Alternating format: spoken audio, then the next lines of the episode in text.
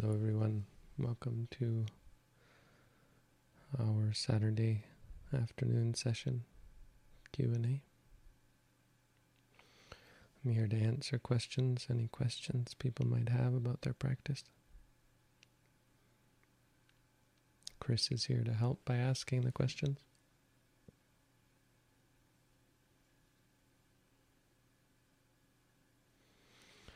It's a tumultuous time. We have we have many many concerns as human beings, many challenges as a human race.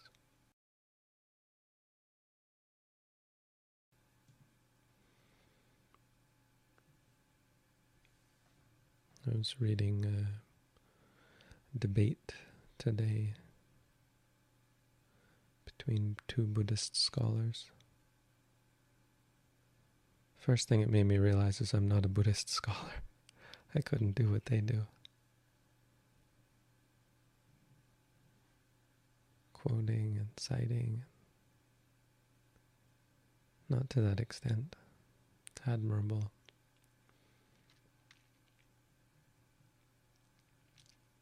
Some people know a lot about all the teachings the Buddha gave. Certainly not something to dismiss or trivialize. But the debate was about whether war can ever be just. whether violence can be justified, whether breaking the general, the general question of whether ethics are relative, whether you can have absolute ethics. And the one scholar, as a traditionalist, as a, an orthodox Buddhist monk, was quite adamant that ethics are absolute. And the other scholar being more of a modern, engaged Buddhist monk, uh, argued that you could condone breaking ethics, killing, even killing, lying, of course in certain instances where consequences of not killing or not lying were great, were, were negative. I didn't read the whole debate. As I said, I'm not a scholar. And that's probably one of the reasons I can't bring myself to get too interested in all the long arguments.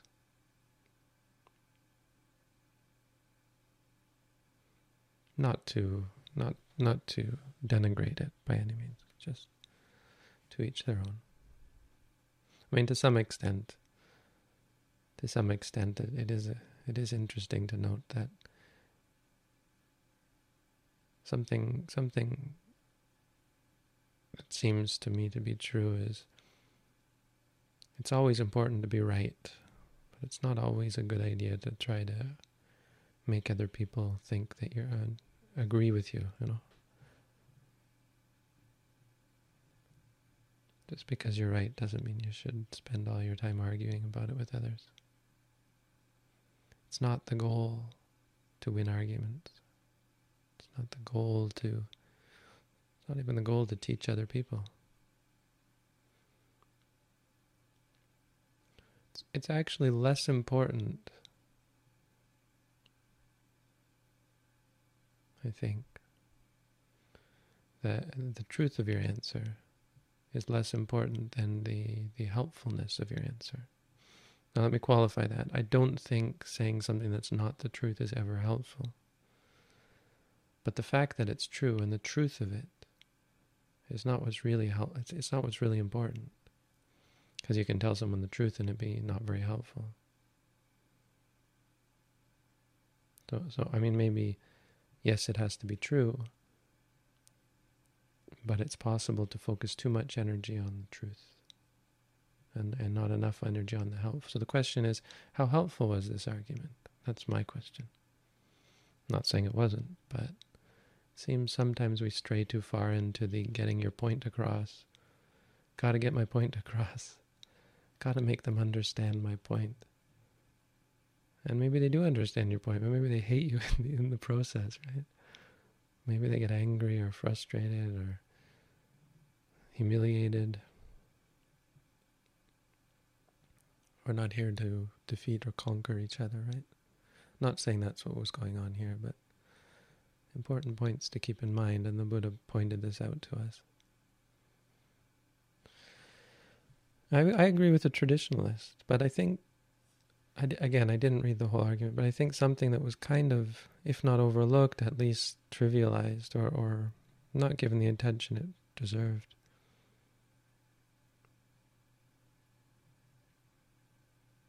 was that ethics isn't really about the benefit to other people. It really is irrelevant from an ethical standpoint what happens to other people because of your actions. I mean, that's a radical view, and I, I think a reason why it probably this was this debate was published in a popular Buddhist magazine, I think. And that just sort of thing doesn't go down well with the general public, even the general Buddhist public. It's a radical idea. And ethics has nothing to do with the effects on others. I don't know if I'm right. I mean, maybe I'm wrong. Maybe you disagree with me. It seems to me that that's the truth. Seems to me that that's um, a more powerful way of looking at it. A more, I mean, easier to, well, really, it's the only possible way of actually answering your questions about ethics. Should I do this? Should, is this ethical? Is this unethical? I think by its very nature, you can't answer that question if you rely on what's it going to do to other people. You don't really know, right? And then, you know, the, the problems that they were sort of getting into are, well, okay, this, this, this appears to be, have a good result now, but what are the results going to be down the road? Like in Sri Lanka, to I don't know if I should bring up a specific example, but it appeared that there were some monks in Sri Lanka who were blessing the the military's actions to wipe out the uh, the enemy, you know, the people who were fighting against the, the the government. Wipe them out. It was a blessing to go and kill. I mean, they probably didn't use those words, but it was quite clear. They everyone knew, and they knew, and they said, "We normally wouldn't condone killing, but here we do go." And and the argument was, well, this has gone on for so long; it's just hurting people, and the results of doing this will be positive. But of course, there's the argument: how do you know it will be positive? and positive in what way, and for how long, and with what unexpected negative consequences of destroying the purity of your ethics, right? Whereas before you were absolute and had an unshakable sense of ethics. Now you've got grays. Now you're not really sure what's ethics anymore. So it may be taking the easy way out, but it certainly is easier. You have to give it that. When ethics are only related to the consequences to yourself? What are the consequences of lying, stealing, cheating, killing? There's a great, I've, I've gone back to this several times. I read a book once, famous book in English they call, the translation is uh, Crime and Punishment by Dostoevsky. It's about a man who kills two women pretty meaningless. I mean, uh, in senseless, not meaningless, senseless. Like there was no reason for killing them, but that wasn't the point. He argued that if he were a great man, anyway, it's kind of a philosophical argument, but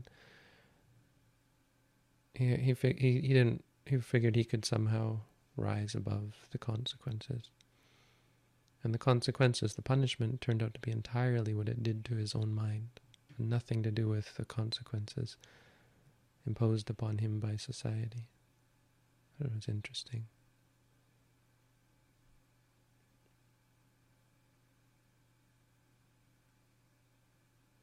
But you can answer a lot of ethical dilemmas if you're subscribed to this simple formula of ethics. It doesn't answer the question for most people because most people don't know what it does to your mind, right? But that's the that's the beauty of mindfulness. That mindfulness doesn't just teach you what's good. Doesn't just become an understanding of how to be mindful and so on. It also teaches you what's bad It teaches you ethics, It teaches you what hurts yourself. And the beauty is also that what hurts yourself and ends up being truly beautiful. What hurts yourself ends up being what, what's uh, harmful to others. Abstaining from what's harmful to yourself is what's truly beautiful for the world, for others. It's truly beautiful in the world. It may not be something that necessarily helps others. It may indirectly cause other people suffering when they're angry at you for not doing what they want, when they blame you for not acting in a way that you could have. Natthi loke anindito. There's no one in this world who is free from blame. They're going to blame you if you do, blame you if you don't.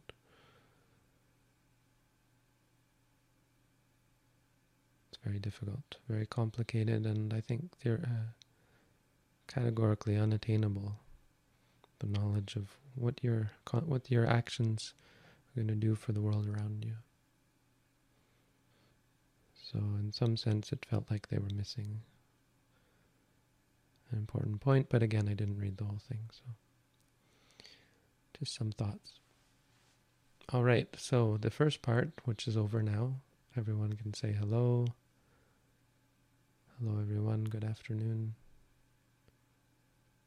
Uh, but now, I'm going to ask everyone to stop posting comments and chatting in chat. You can close your eyes. It's a good way to go. If you have questions, you can post them. And the only thing we're going to allow in chat from now on is questions. Anything else will be deleted until we reach the end. And when we reach the end, then you can say whatever you want again, within reason. Everything has to be kind and thoughtful and mindful. All right, we ready, Chris? Ready, Bhante. Go ahead. Let's begin. Now, 10 minutes feels like 30 minutes had felt when I started. Time flows way slower in my life. Can you explain?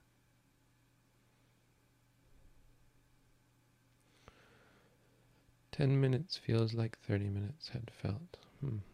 Well, I, my first thought is that that's probably temporary. That, I mean, it, it obviously has something to do with your frame of mind, and you've probably experienced similar things in the past where time goes very quickly because you're excited and passionate probably because you're drunk on brain chemicals. So you're not paying as much attention. Uh, and when time goes very slowly, because you're wanting it to go quickly or because you're bored, etc.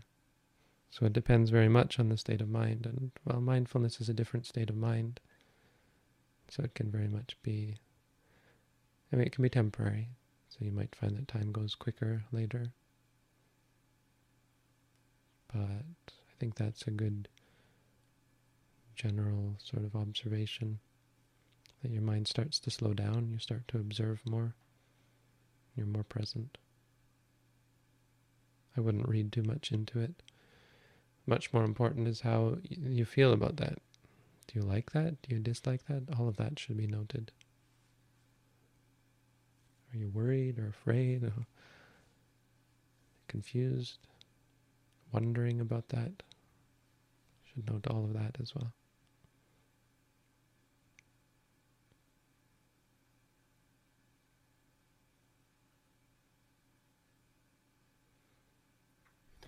When we note a persistent object, for example worried, should we ignore the rise and fall to give full attention to it until it fades? What to do when new objects arrive without the previous ones ceasing?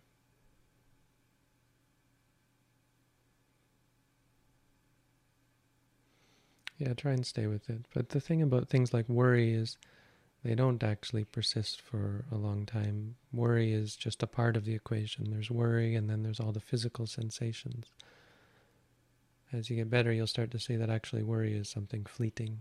It just gives rise to physical sensations, and then the thoughts that gave rise to the worry will arise again and make you worried again, and that sort of thing. You say worried, worried. If you if you're sharp, you should see that the worry doesn't last. But anyway, note note things until they disappear. If you can, I mean, in the beginning, it's going to be a bit of a, a mishmash, and if you get distracted by something else, you can note it as well. Just try your best to once you've noted something, note it till it's gone, and go back to the rising and falling. It's not. There's no hard and fast rule. It's like I'm teaching you warfare and you got to go out in the war and you realize it's not quite as textbook as I make it out to be. That's how war works. It's it's ugly. So do what you can and keep the principles in mind. Try your best. It's not really going to go wrong as long as you're being mindful. All these detailed que de questions about details like this are not that important. Don't be too concerned about this way or that way.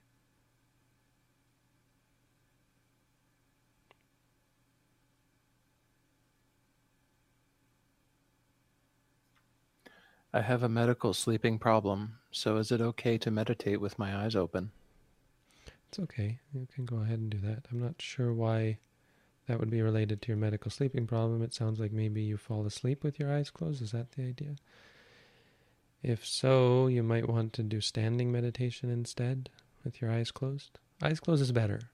So try if you can, but maybe standing meditation would work for you. Maybe you're not sitting cross-legged with your back to, back erect. If you're sitting in a chair or something, that can be more likely to cause you to fall asleep. But it's not it's not technically forbidden to do with your eyes open. It's just going to be more distracting is all.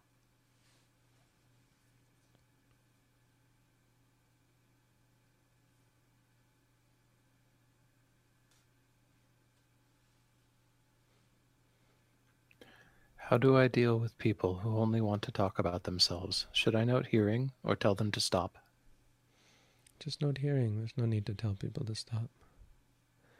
I I hear people talk about themselves all the time. That's what I do for a living. No, that's what I do not for a living really, but that's what I do as a every day I do that. Listen to people talk about themselves. It's okay. Sometimes you just have to listen.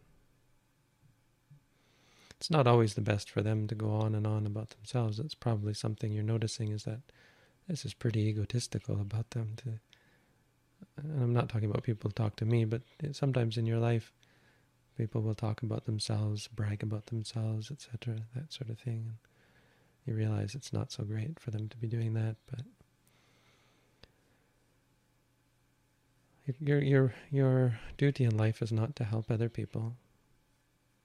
Um, it's great to do it when you can, but it's a very tricky thing to actually help people. Would telling them to stop help them? Naively, you might often think yes, but quite often the answer is probably no. Probably just makes them dislike you. It's just not very good. But as your meditation teacher, if that's what I am to you, I would say note hearing, hearing. Should never really tell people to stop. You never do that with things. That's not mindfulness. Mindfulness is to be mindful of things, to be cognizant of what it is rather than what you want it to be and how you can make it be the way you want it to be and so, so on.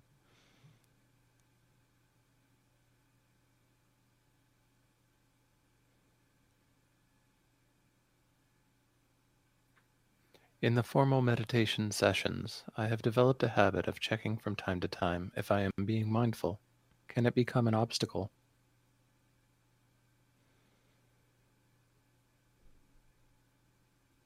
Yeah. Yeah, any kind of habit like that, if you're developing it. If you have developed it already, or just your goal is to just note that you have and not knowing, knowing. But if you're actively developing it, that can be a problem. You don't need crutches like that. Having said that, you know, to some extent, I would say it's more be- beneficial at the end of a, a session to make note of whether you were mindful at that time. But even during the session, just don't let it become obsessive. I don't know. I guess I, ha- I I'm mixed on this. If it's not a huge problem, to stop and to reflect on whether you're being mindful could be helpful. Just don't get obsessive about it, like you have to do that, or trying to remind yourself and getting upset when you forget to check, etc., that sort of thing. I wouldn't say you really need it. I would say in the long term, it's just going to be a distraction as you commit to some kind of schedule like that. Maybe it's something in the beginning that would be more useful. You try and let it go after a while.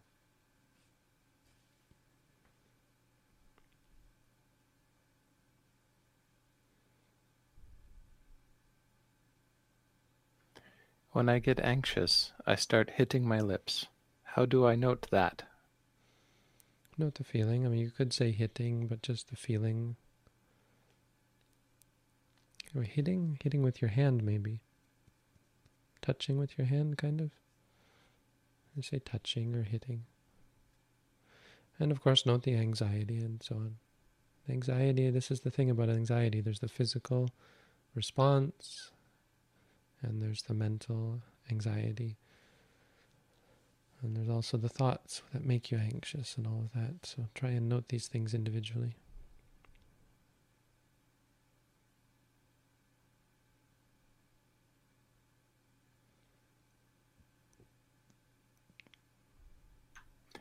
I'm new to meditation and I have my most serious academic deadline coming up soon. Is it wise to ease off the meditation and let myself be more anxious and blinded to fight off procrastination? No. No, anxiety won't help you.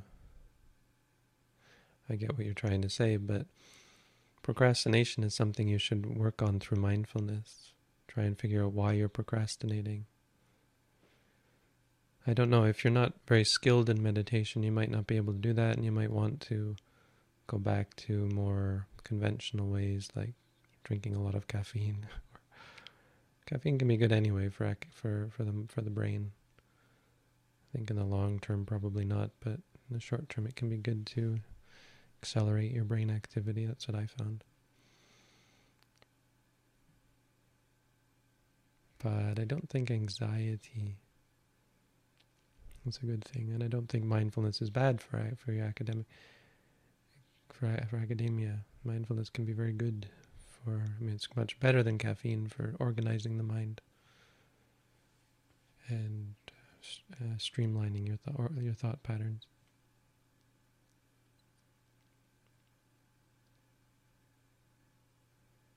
Try and take the procrastination as a as an object. What is going on in your mind when you procrastinate? You can deconstruct it, you can actually free yourself from it.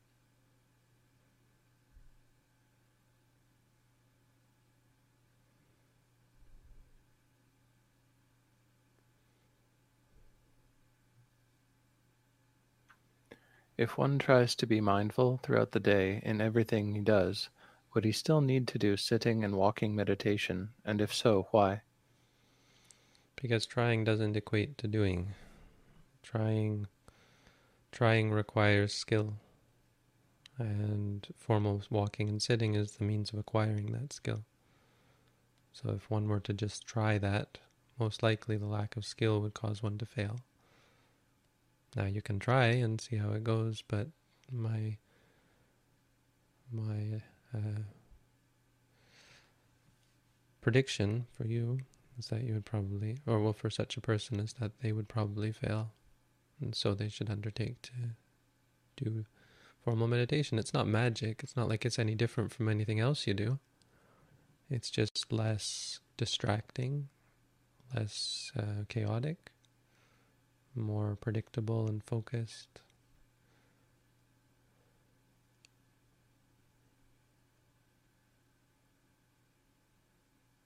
And so the benefits are going to be more more pronounced, more acute.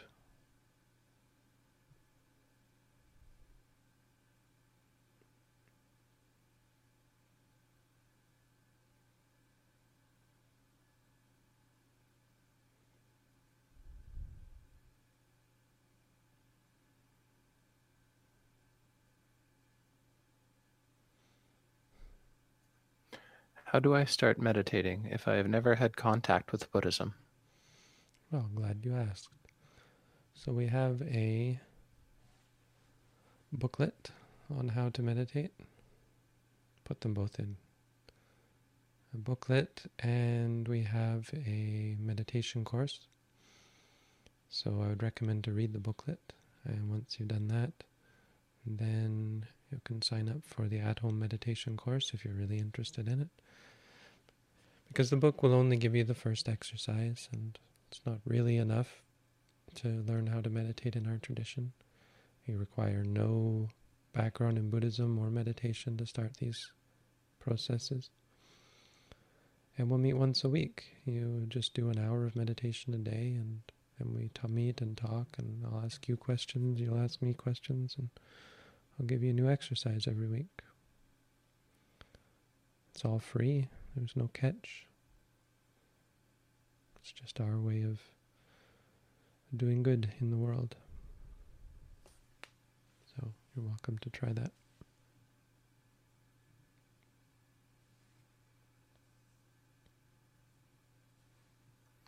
While practicing, I often think about having to focus and the instructions instead of the practice itself. I find this rather discouraging. Am I doing something wrong? If so, what might help?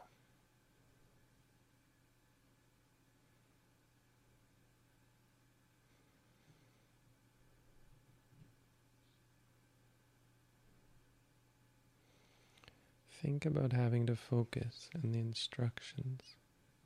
Hmm. Well, that seems like uh, an expected result or expected activity for a beginner in anything really. It's awkward and you forget what you're supposed to be doing and you worry about what you should be doing and are you doing it right and so on. But that's what practice is for. The more you practice, the less that will come up. If you feel discouraged, just say discouraged, discouraged, uh, upset, or so on. Frustrated, worried. But if you're thinking of the instructions, you can also start to note thinking, thinking. It'll come to you. It's just practice.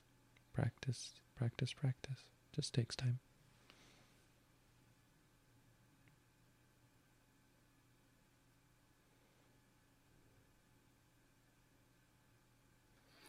Sometimes there's nothing to note in my head or body. Should I go back to the breath and note the breath, or can I stay in emptiness? Well, we would go back to the stomach and note the rising and falling of the abdomen. I don't know if you've read the booklet on how to meditate. To note, nothing to note. So you are doing our practice. Um, but when you uh, when you feel emptiness or, or quiet, you might note to yourself, quiet, quiet. And if you like it, you can say liking, liking. That is a valid object. So the answer is yes, you can. Note it until it goes away. If after a while it doesn't go away, go back to the rising and falling.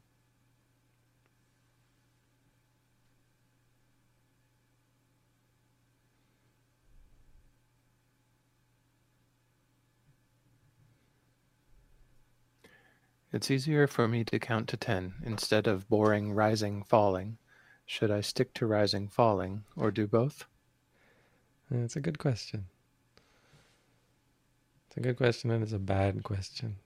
It's a bad question because boring is not a problem. Boring is your problem. It's not a problem with the rising and falling.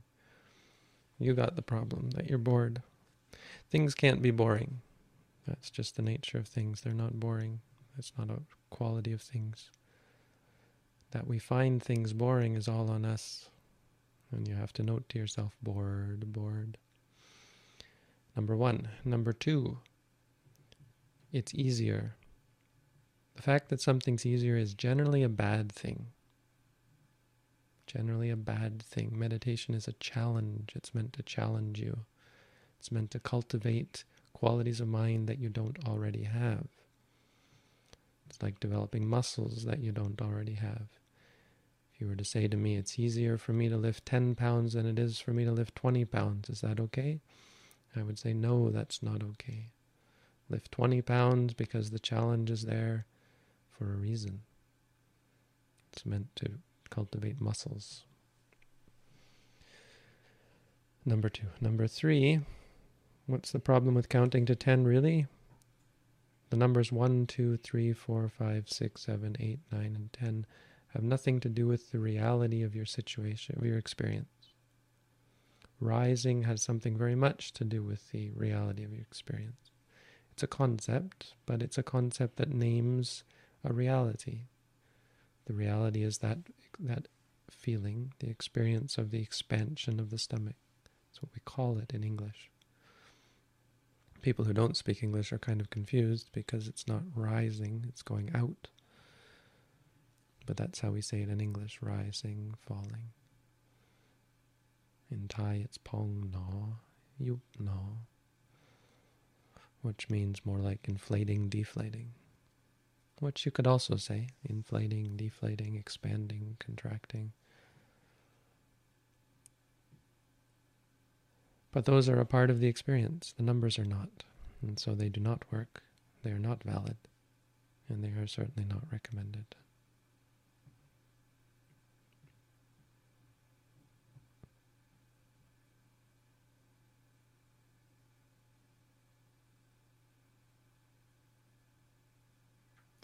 Is it ideal to perform walking meditation with the eyes open or closed? It is ideal to perform the walking meditation with the eyes open, mainly because you might just fall over if you walk and you won't walk straight and you'll be distracted by that. It's very hard to walk back and forth with your eyes closed.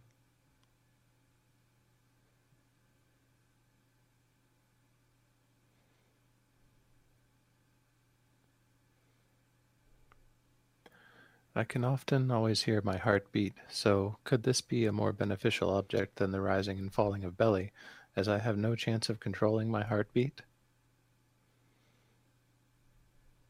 No, it won't be. No, there's nothing really more beneficial than the rising and falling, because the rising and falling is always going to be there.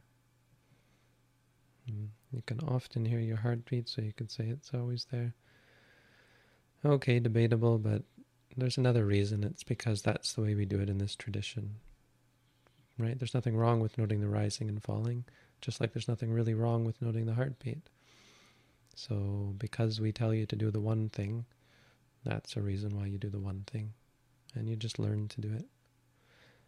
But every time you hear your heartbeat, you would note hearing, hearing until it goes away or until you realize it's not going to go away and you've had enough, and then go back to the rising and falling. You also have no chance of controlling the rising and falling as much as you might think otherwise. But that's what you'll learn from observing it. In that sense, it's actually a better object because you, we do think we're controlling it.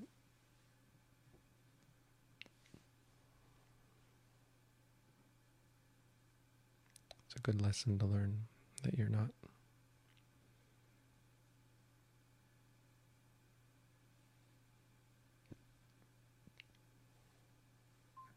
Is it okay to meditate with sounds like meditation music on YouTube?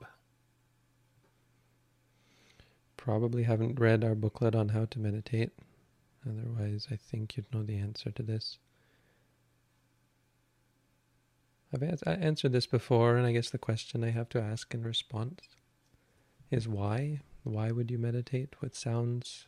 It's okay for there to be sounds while you're meditating. You should just note hearing, hearing. But the fact that you deliberately put on specific sounds gives the impression that you like those sounds or that you find them preferable, helpful, etc. And that none of that is the case. None of that is helpful. If you're intentionally putting on certain sounds, they're going to be a problem and a distraction, a cause for complacency, a cause for attachment, desire, liking. Even if it's just the attachment to the calm that they create, still an attachment. Why do you need them? Why can't you be sad, be content with the chaos of experience that's not as satisfying or delightful? It's generally because of liking, disliking, even views about how meditation should be. All of that you have to throw aside and try and be aware of experience as it is without your control. But if you haven't read the booklet, I recommend doing that.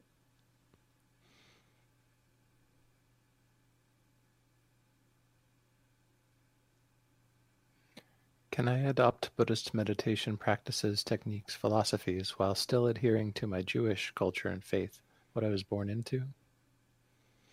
To some extent, yeah. You just have to figure out where the conflict might be. And if there is some kind of conflict. Like there's little conflict with a lot of Jewish culture. I'm Jewish. That's my background. But the faith part, hmm, I don't know. I mean, a lot of the faith is historical, so the faith that this happened or that happened, it's not really important. But faith in God in any way, um, I mean, what does that even look like? The real problem, I think, with Judaism is that um, the precepts differ. So in Judaism, there's a general acknowledgement of it being okay to kill and take drugs and uh, take alcohol anyway, and that doesn't jive with something very uh, basic in Buddhism. So here's my question to you: Does that include drinking alcohol and killing killing living beings? Because that won't jive with something very basic about Buddhist practice, and you actually couldn't do a meditation course in our tradition if you continued to do those two things. Uh, apart from that, apart from that, anything else is going to be much more subtle and and and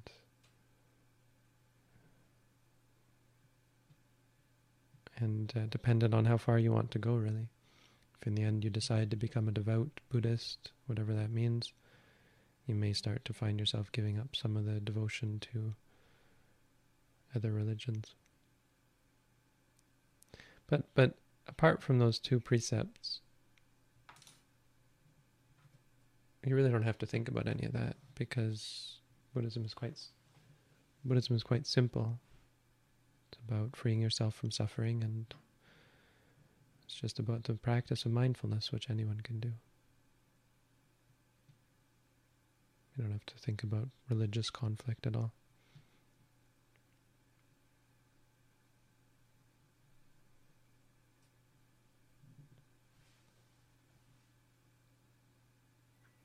Is it possible for someone to meditate who has a physical disability which prevents them from sitting in a meditative posture? Yes. Yes, absolutely. Posture is not nearly um, not not not very important at all. Not nearly one of the mo- one of the important things we sh- we we concern ourselves with. So it, there there's benefit to certain postures for sure, but it's not a great great benefit. So people who are unable to do the traditional official recommended postures are not going to lose out very much at all. I have one student who's one of our best, one of my best and longest, oldest students who's, um, I don't know if you could say, I mean, almost paraplegic, not really, but no, not really, but has trouble walking, has trouble standing, and so has uh, has to sometimes uh, improvise. I had one student who was in a wheelchair, paraplegic, and just taught him how to do sitting meditation. And then we started talking about crutches. He, he could actually, to some extent, propel himself using crutches. I had one woman who was on who had multiple sclerosis, and uh, we had her do walking meditation by lying on her walker and kicking with her legs. That was the best she could do. Right, but for sitting meditation, um, yeah, you can sit against the wall. A lot of people do that. You can even do it lying down if you just can't sit at all. But sitting in a chair, I mean, it's quite simple. Just sit in a chair. Something we advise for lots and lots of people who have these sorts of problems. The Buddha even said we've got a we've got a explicit permission. The Buddha said whatever position the body is in, you note note in that position.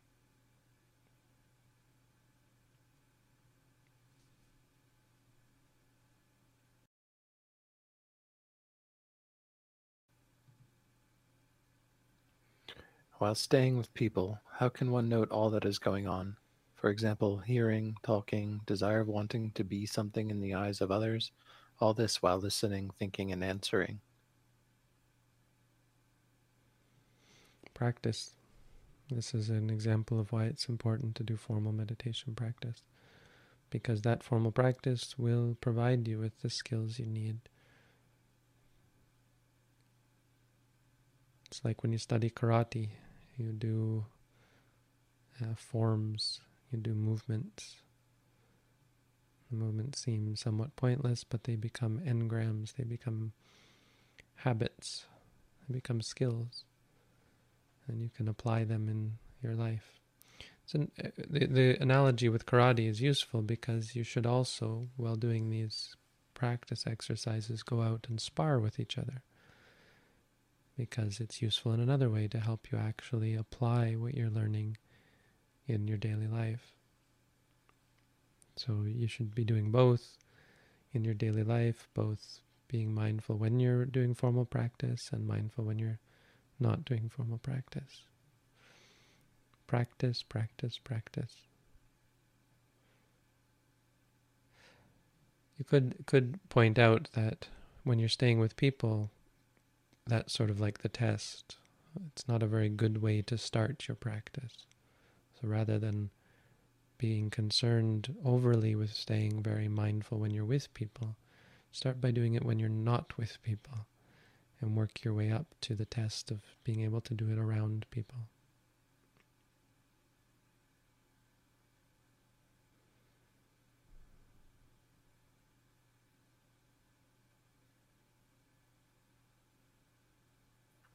Is it okay to notice the chest instead of the stomach?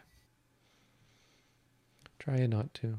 Try to put your hand on your stomach in the beginning until you're able to. You'll find that eventually the breath moves, it actually shifts down to the stomach. It's usually to do with stress, tension in the body. But work on it. Work on trying to be aware of the stomach moving because it's going to move there eventually anyway, and you want to you want to establish that as something you are aware of. Uh, build the habit of seeing the stomach seeing the stomach rise and fall. It's just something we're unfamiliar with and we're not really there yet because we live stressful lives mostly. And because we spend very little time focused on such a thing.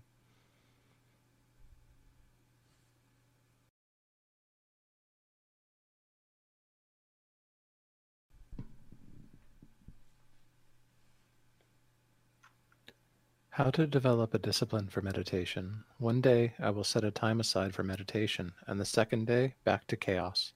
How to inculcate consistency.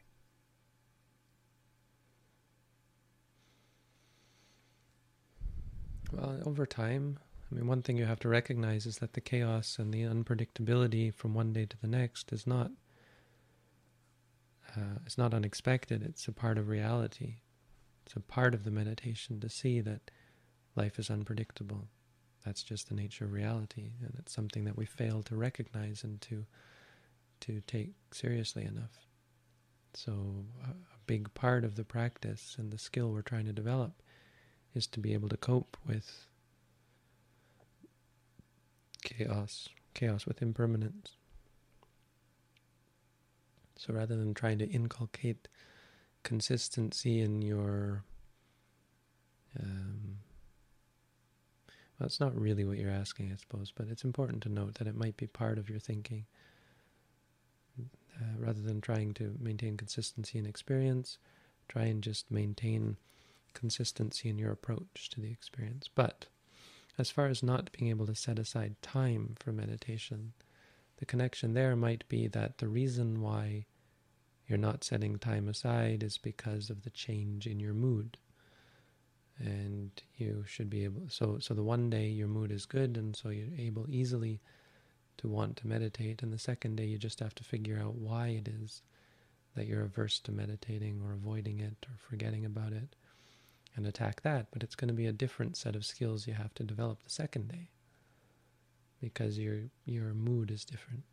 So the the adapt the ability to adapt from one experience to the other, rather than try to always want to meditate, or try to always have an easy time making time for meditation. Good way um, answer apart from that all of that is to do a meditation course because psychologically that really helps you to have someone you're accountable to, a teacher who tells you you have to do so much meditation a day. Just a thought. If you're interested in doing a course, we have an at home course. You do an hour a day, we meet once a week.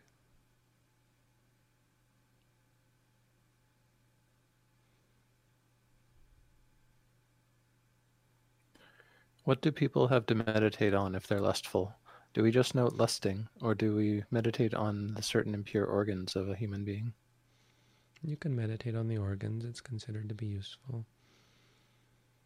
Uh, but in mindfulness, which is has a deeper results, but maybe less effective immediately. Um, but in mindfulness, over the long term, you eventually have to note lusting and note the pleasure that comes from lusting or from getting the object of your lust. Note thinking when you have thoughts about lusting, thoughts about an object. Note seeing when you see something that you might lust after. Break the experience up into its constituent parts. It's not just lusting. There's other things involved there, and you don't want to miss any of them. That's not quite true. You can note any one of them, but Sometimes one of them is prevalent and you fail to note it. So try and note whatever's prevalent. It's not always the lusting. You don't have to note every single thing, just try and note the one thing that stands out to you. When it gets really intense and you just need a quick solution, you can also do that, what you said, uh, meditating on the parts of the body hair, skin, teeth, nails, flesh, bones, blood. Hard to lust after those things.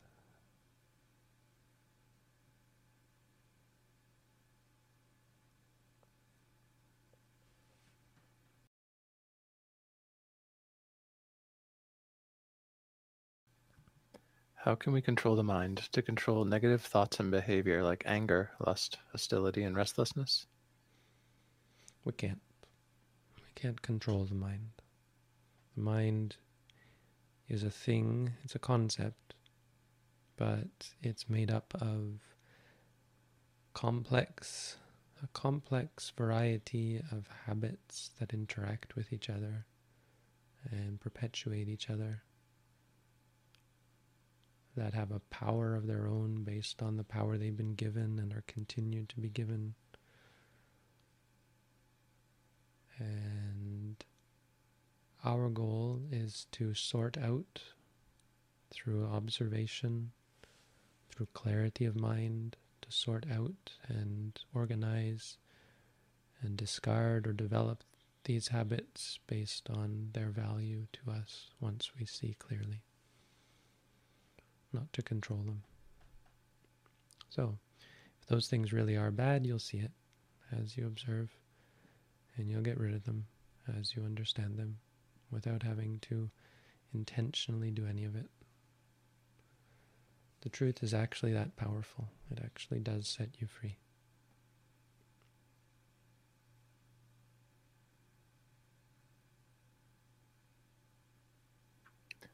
Sometimes I would get distracted and forget which touch point to do next. Should I just start from the first one again? Yes, if you can't remember which one you're at, just start from the first. If you remember part way, you can start from which you, one you remember. If you remember part of the way, right? Start from where you remember.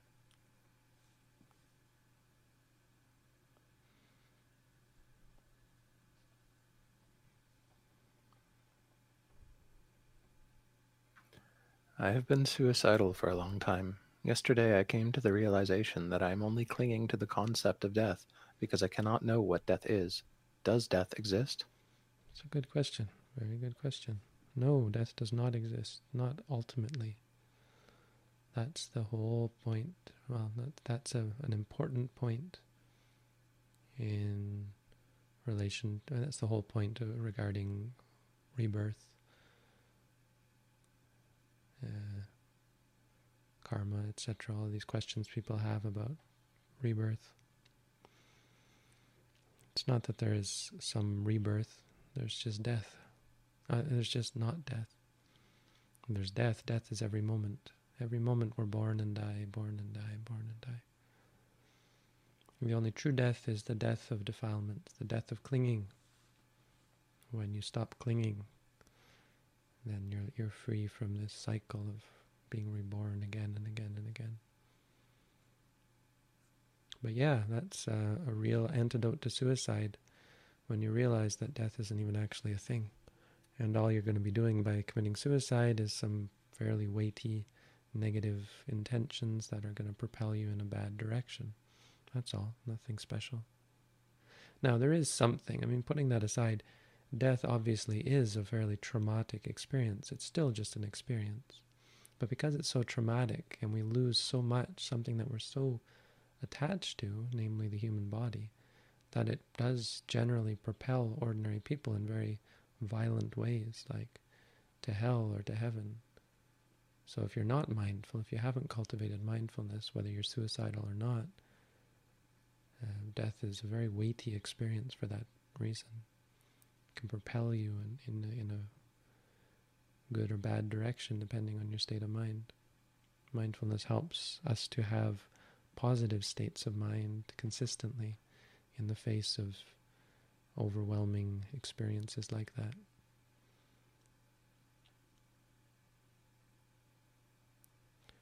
But even still, the moment of death, it, it, ceases, and then there's another moment of experience right after it. It's just that that next moment is often very much unrelated to the last moment because we've lost the body and we got to cope with something new.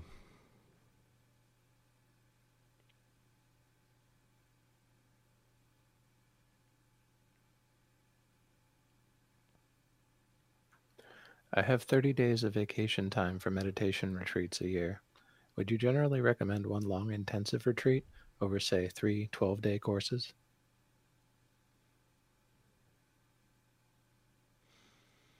So you're asking me. Uh, I I I had I'm hedging this because depends what you're talking about. If you're talking about our tradition, then a 30 day would be better than 312 days because we don't have really a 12 day course. That being said, you could do the first course in 12 days but it would still be better to take the time to do a second course a few days later, or a couple of days later. Do the review course. You could do the first one in 12 days if you've done the at home course already. 12 days, maybe 14 at most. But 30 days gives you time to really go deeply. I think it's probably better Hmm. Maybe, maybe not. Maybe, maybe not. You have to be, you have to work it out with your teacher. So if you're not doing it in this tradition, I don't really have much to say. But if you're doing it in our tradition, if, you know, if you're not doing it with a teacher, I tend to not recommend that for most people. If you're not, if you're doing it with me or with some other teacher, in our tradition, then work it out with them, figure out where you're at in your practice. it may be that three 12 day courses would be good. And why, why I think, why am I thinking on that? What my thinking on that is, is that you could spread it out over the year, right? Which is probably your thinking as well. And that's good because it keeps bringing you back to the practice. So there's definitely benefit in that. You just have to figure out if uh, where you're at allows you to have that first experience where you've you've done uh, everything like what I, in an ideal situation, not your situation, well, not even ideal, but in a better situation, you would have 30 days and then two more 12 day periods, right? If you had that, that would be great because then you could do 30 days as a real strong foundation and then you could refresh it twice more throughout the year. But nothing is ever ideal, so I would say work it out with your teacher, what they recommend. And given your situation, I might generally recommend three periods. Maybe you could do two periods. Do 20 days and then 12 days or something. That might work. But still, two, three, three, three 12 days, that sounds, sounds pretty good, honestly, as you're spreading it out throughout the year. And of course, you're still meditating in between, and there's not enough time for you to lose all that you've gained because of getting distracted by the world. So you've got a whole year where you're probably pretty mindful.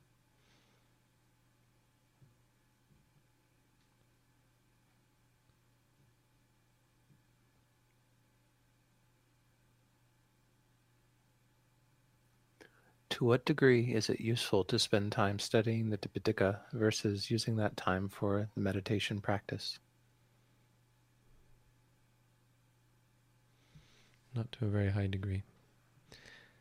Depending on whether you have a teacher or not, because the teacher is going to take the place of studying the Tipitaka to a great extent. They're going to give you the information you need to know.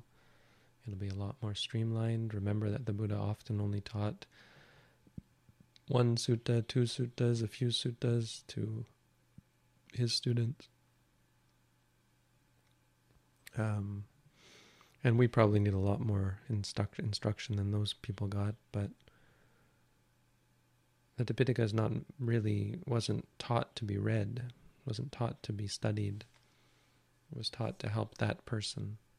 And so if you have to figure out what that means for you by reading the whole thing, it's a lot less efficient than finding someone who already knows how it can work for you and is able to help you uh, it would be the difference between learning kinesiology yourself as opposed to going to a, a trainer who already has studied it, who can train you physically.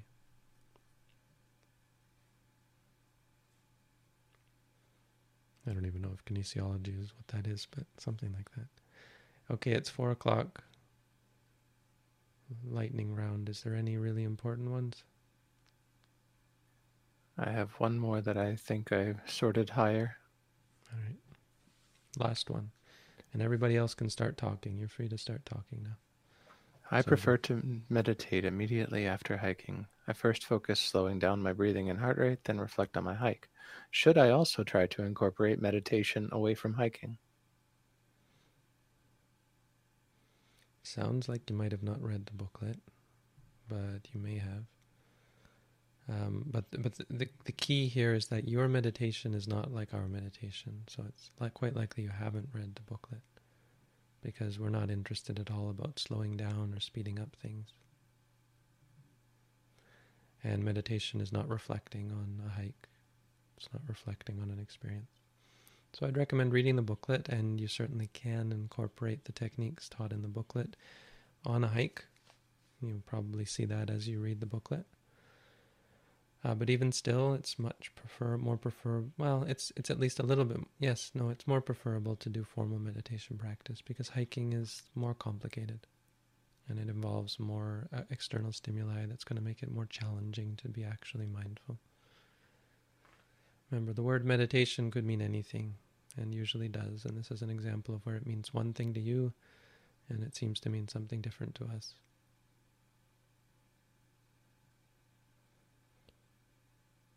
Hope that helps. And that's it. Thank you all for coming out. Sadhu. Sadhu.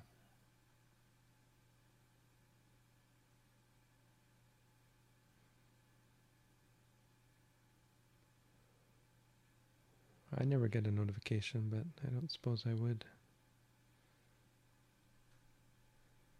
But edit, you should know when these things start and begin. They haven't changed in weeks, months. I mean, we're not always here, but we've been pretty consistent. The time doesn't change, not here. So just ask. You should know when they are, of all people.